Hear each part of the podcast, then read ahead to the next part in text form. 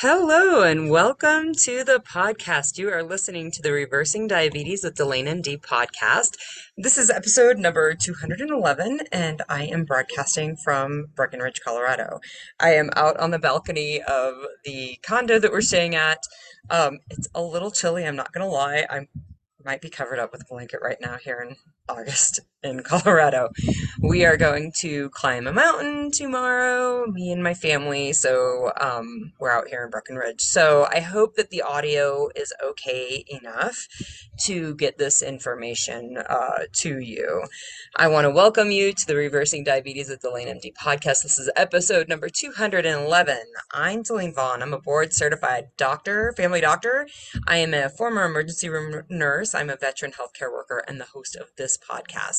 This podcast is for women who are not ready to let go of their longevity, their vitality, and their vigor. It's for women who know that life is a gift and they're not ready to start the downward spiral into disease. This podcast is for women who do hard things. They've mastered hard things in many other areas of their life, but they can't seem to master chocolate cake. If this is you, let's talk. That's what we're here for. Today, I'm going to talk about alcohol.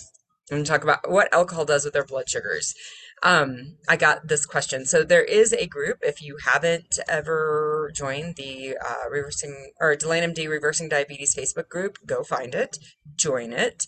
There is a group, and I posed this question to uh, folks in the group, and I this is one of the ones that I was like, gosh, I know a little bit about this, but I don't know a lot about it. So I decided to look up and figure out how alcohol impacts our blood sugar, and that is what I'm going to share with you today. Before we get started, I do want to remind you that if you are medicated for your type two diabetes, please be very careful making the dietary changes that I recommend in this podcast.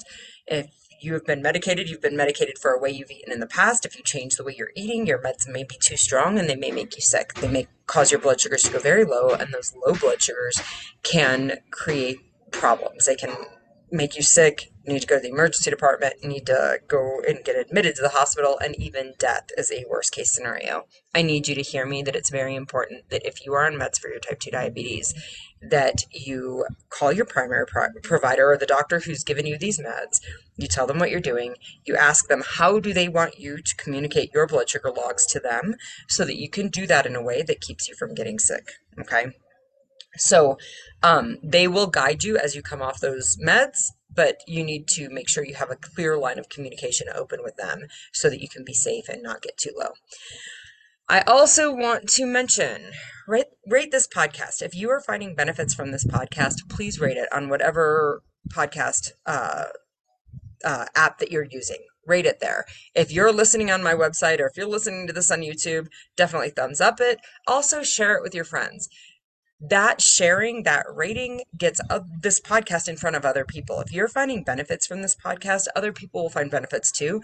Share it with them so that they can learn that you don't have to be sick for the rest of your life. You don't have to be stuck to the medical system for the rest of your life. You can be naturally healthy. Share this podcast, rate this podcast so people can hear that message. I also want to remind you, follow me on Instagram and Facebook, Delane M D on both places. You can uh, follow, you, again, you can join that Facebook group, uh, Delane M D Reversing Diabetes. And then lastly, if you heard me talk about the uh, webinar that's coming up on exercise and diabetes, it is coming up. I was going to do it this week, and I moved it to next week. My mom ended up having a surgery. She's safe. She's well. She's fine. She's recovering without any glitches, but I... my week was a little crazy and I had to move it to next week. So it will be August sixteenth, ten a.m. Central Time. You can find the registration form at Delane M D on Instagram, on the link tree that's there, or you can find it um, in the Delane M D uh, Facebook page also there. You can go to my website and you should be able to access it there as well at Delane M D dot com. So find that, register for that. I'm going to talk about all the things that exercise does, which is the most amazing. It's such a powerful tool to help you reverse your type two diabetes. So check that out. And lastly, before we dive in, if you're ready to reverse your type two diabetes, set up a diabetes reversal assessment call. If you're a woman with type two diabetes, you're worried, you're frustrated, you're confused about why you can't seem to fix it, this assessment call is a forty-five minute Zoom call where we will talk and we will identify your biggest obstacles and why you haven't been able to overcome them, okay?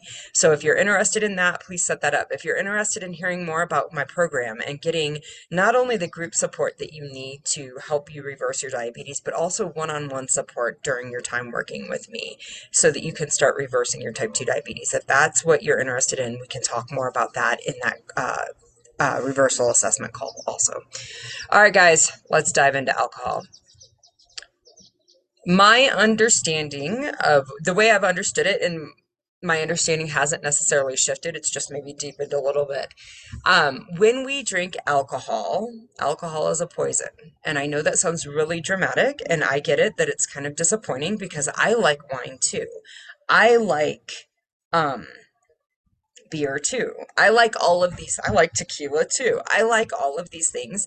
But when we drink alcohol, our body perceives it as a poison. And when we drink that poison, our body has to stop doing everything that it's doing in order to process and detoxify that poison. And what that means is we're no longer managing our other metabolic needs, right? We're not going to be uh, processing glucose so that our cells can use it. We stop doing that.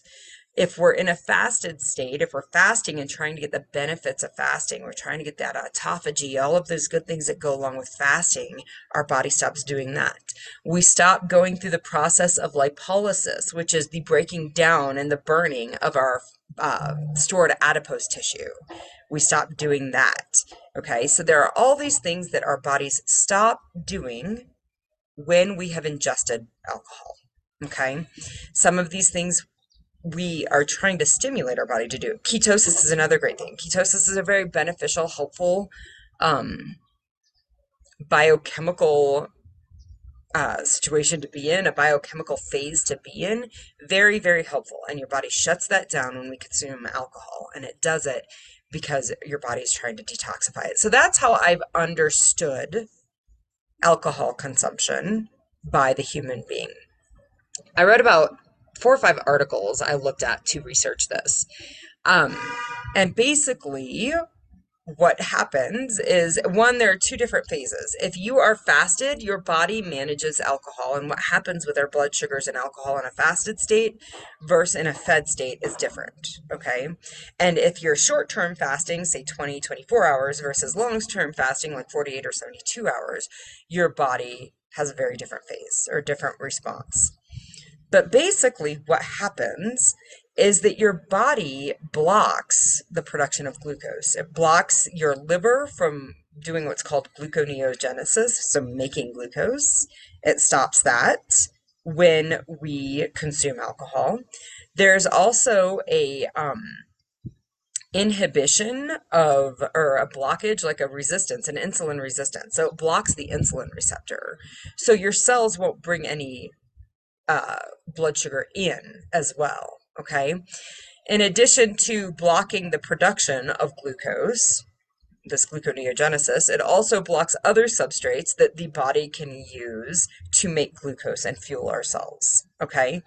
There are all sorts of things that happen that actually drive our blood sugars down when we consume alcohol. So I know what you're thinking. Great, more tequila shots, more wine, more alcohol, because then I'll drive my blood sugar down. Hold the phone, hotshot. I get where you're going with this, but that's not going to be effective. Because in the process of detoxifying alcohol, we make a lot of toxic byproducts, okay? So alcohol is a poison, and we detoxify it into acetaldehyde and acetate, right? And if anybody who doesn't know, acetate is actually what we use to pull fingernail polish off of our fingernails, in case you weren't sure what acetate does. Um, we make these byproducts that are also toxins. They're toxic, but they're just not as toxic as the alcohol is, okay? So what these do, excuse me, I apologize. What we these do is they go through and they cause all sorts, I mean, they create all sorts of things. So they create these things called adducts, and adducts are basically things that bind to other things in our body. So proteins, they bind to enzymes, they bind to D N A. these adducts bind to uh, these enzymes and deactivate them, so they're not working. They bind to proteins and they create aggregates of these proteins, so they aren't functioning the way the proteins are, or they become damaged. Um, they damage our cells. Some of these um, enzymes that are bound to these adducts will then go and damage our cells. They bind to the D N A, and they, that's where the carcinogenic effects of alcohol actually come into play. So we get these adducts forms. Then we also get these reduct, or I'm sorry, um, reactive oxygen species form. These reactive oxygen species form, and they go around the body, and they produce all sorts of just, they wreak havoc on our body. They're reactive. They react with all sorts of things that aren't really meant to be reacted with. And they create a lot of chaos in our body. If you think about antioxidants, we always talk about eating, you know, blueberries are loaded with antioxidants. And we talk about eating antioxidants or taking antioxidants. Antioxidants are meant to bound those reactive oxidative, oxidative species or oxygen species. They are supposed to settle those down, so that they aren't going around and wreaking havoc on our body, okay? So that's one thing that's created in addition to these adducts that bind to things. We also create these reactive oxygen species. And then we also change the ratio of two components. There's N A D H, and then there's the reduced version of N A D plus, okay?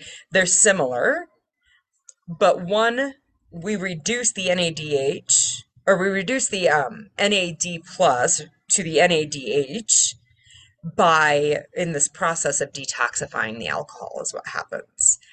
That N A D plus is beneficial, and it prevents aging processes.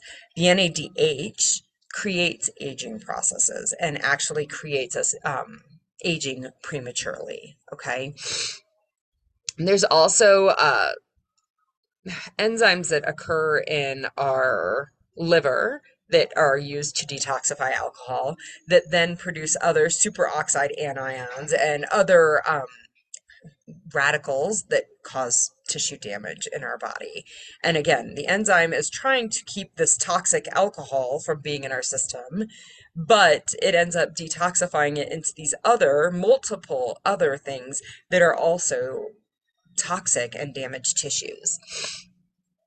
Um, there is another enzyme, catalase. It's thought to have a less prominent role, but sometimes in the fasted state plays a larger role in alcohol metabolism than it did in the um, in the fed state. So all of these things are happening. There's damage to our liver cells. There's damage to the brain. There's changes in the heart and the skeletal muscles. There's all sorts of things that are happening from these different products. Again, acetaldehyde is one of them, and acetate is the other main product that the alcohol gets converted into and that kind of runs around and wreaks havoc on our body. Um, the effects of alcohol consumption on the blood sugars. Again, this is going to be a process of, there's blocking, uh, like I said, there's this, it blocks that insulin activity in our cells. So we're not able to utilize the glucose this, the way we need to. In fact, I read um, one part of a study that talked about chronic alcohol use in the brain impacts the brain by actually converting the brain from using glucose as its primary source of energy to acetate as its primary source of energy. And so, of course, acetate is not as functional as glucose is, especially in the neuronal tissue. So that's, I mean, I'm like, oh, that makes sense as to why we're pickling our brain when we're drinking alcohol. There's also the impact of hypoxia in the liver. So oxygen is used to detoxify. It's part of the pathway that we use these different enzymes that detoxify the alcohol. And that means that we're overusing oxygen in the liver where we're doing this detoxification. When that's happening, that's dropping the oxygen level in the liver to the hepatocytes so it can do the other things that it needs to do, and it's not able to do it, and it's damaging the cells. Kind of like holding your breath damages your brain or damages um, all sorts of other parts of the body. Like, we need oxygen to live, literally. Like, you can't go more than minutes without oxygen or we die, right? Or at least we pass out and start breathing again. So there were a lot of influence, like factors that influence us. Yes, different humans have different enzymes and different patterns of those enzymes and like amounts of those en- concentrations of enzymes. And that is a genetically based thing. And some people will manage alcohol better than others because of those different enzymes. That's real. There are also factors that influence alcohol metabolism: gender, your drinking patterns, chronic consumption, your age. Again, this fasted or fed state changes it. But in general, there is all of this damage that's happening from the alcohol. So what happens with this damage is we're really promoting inflammation through our body. So there's the acute effect of the alcohol lowering our blood sugar, blocking the insulin, creating insulin resistance. Like that's exact. I mean, like it turns off. It basically turns off the insulin receptor on the cell, which is what's happening with insulin resistance, right? The receptor's plugging its ear, and it doesn't. Uh, it doesn't open up the cell the way it's supposed to in the presence of insulin. So that's. It's a, a mimicked form of insulin resistance. So it's actually, it's a, what they say in the literature is there is glucose intolerance.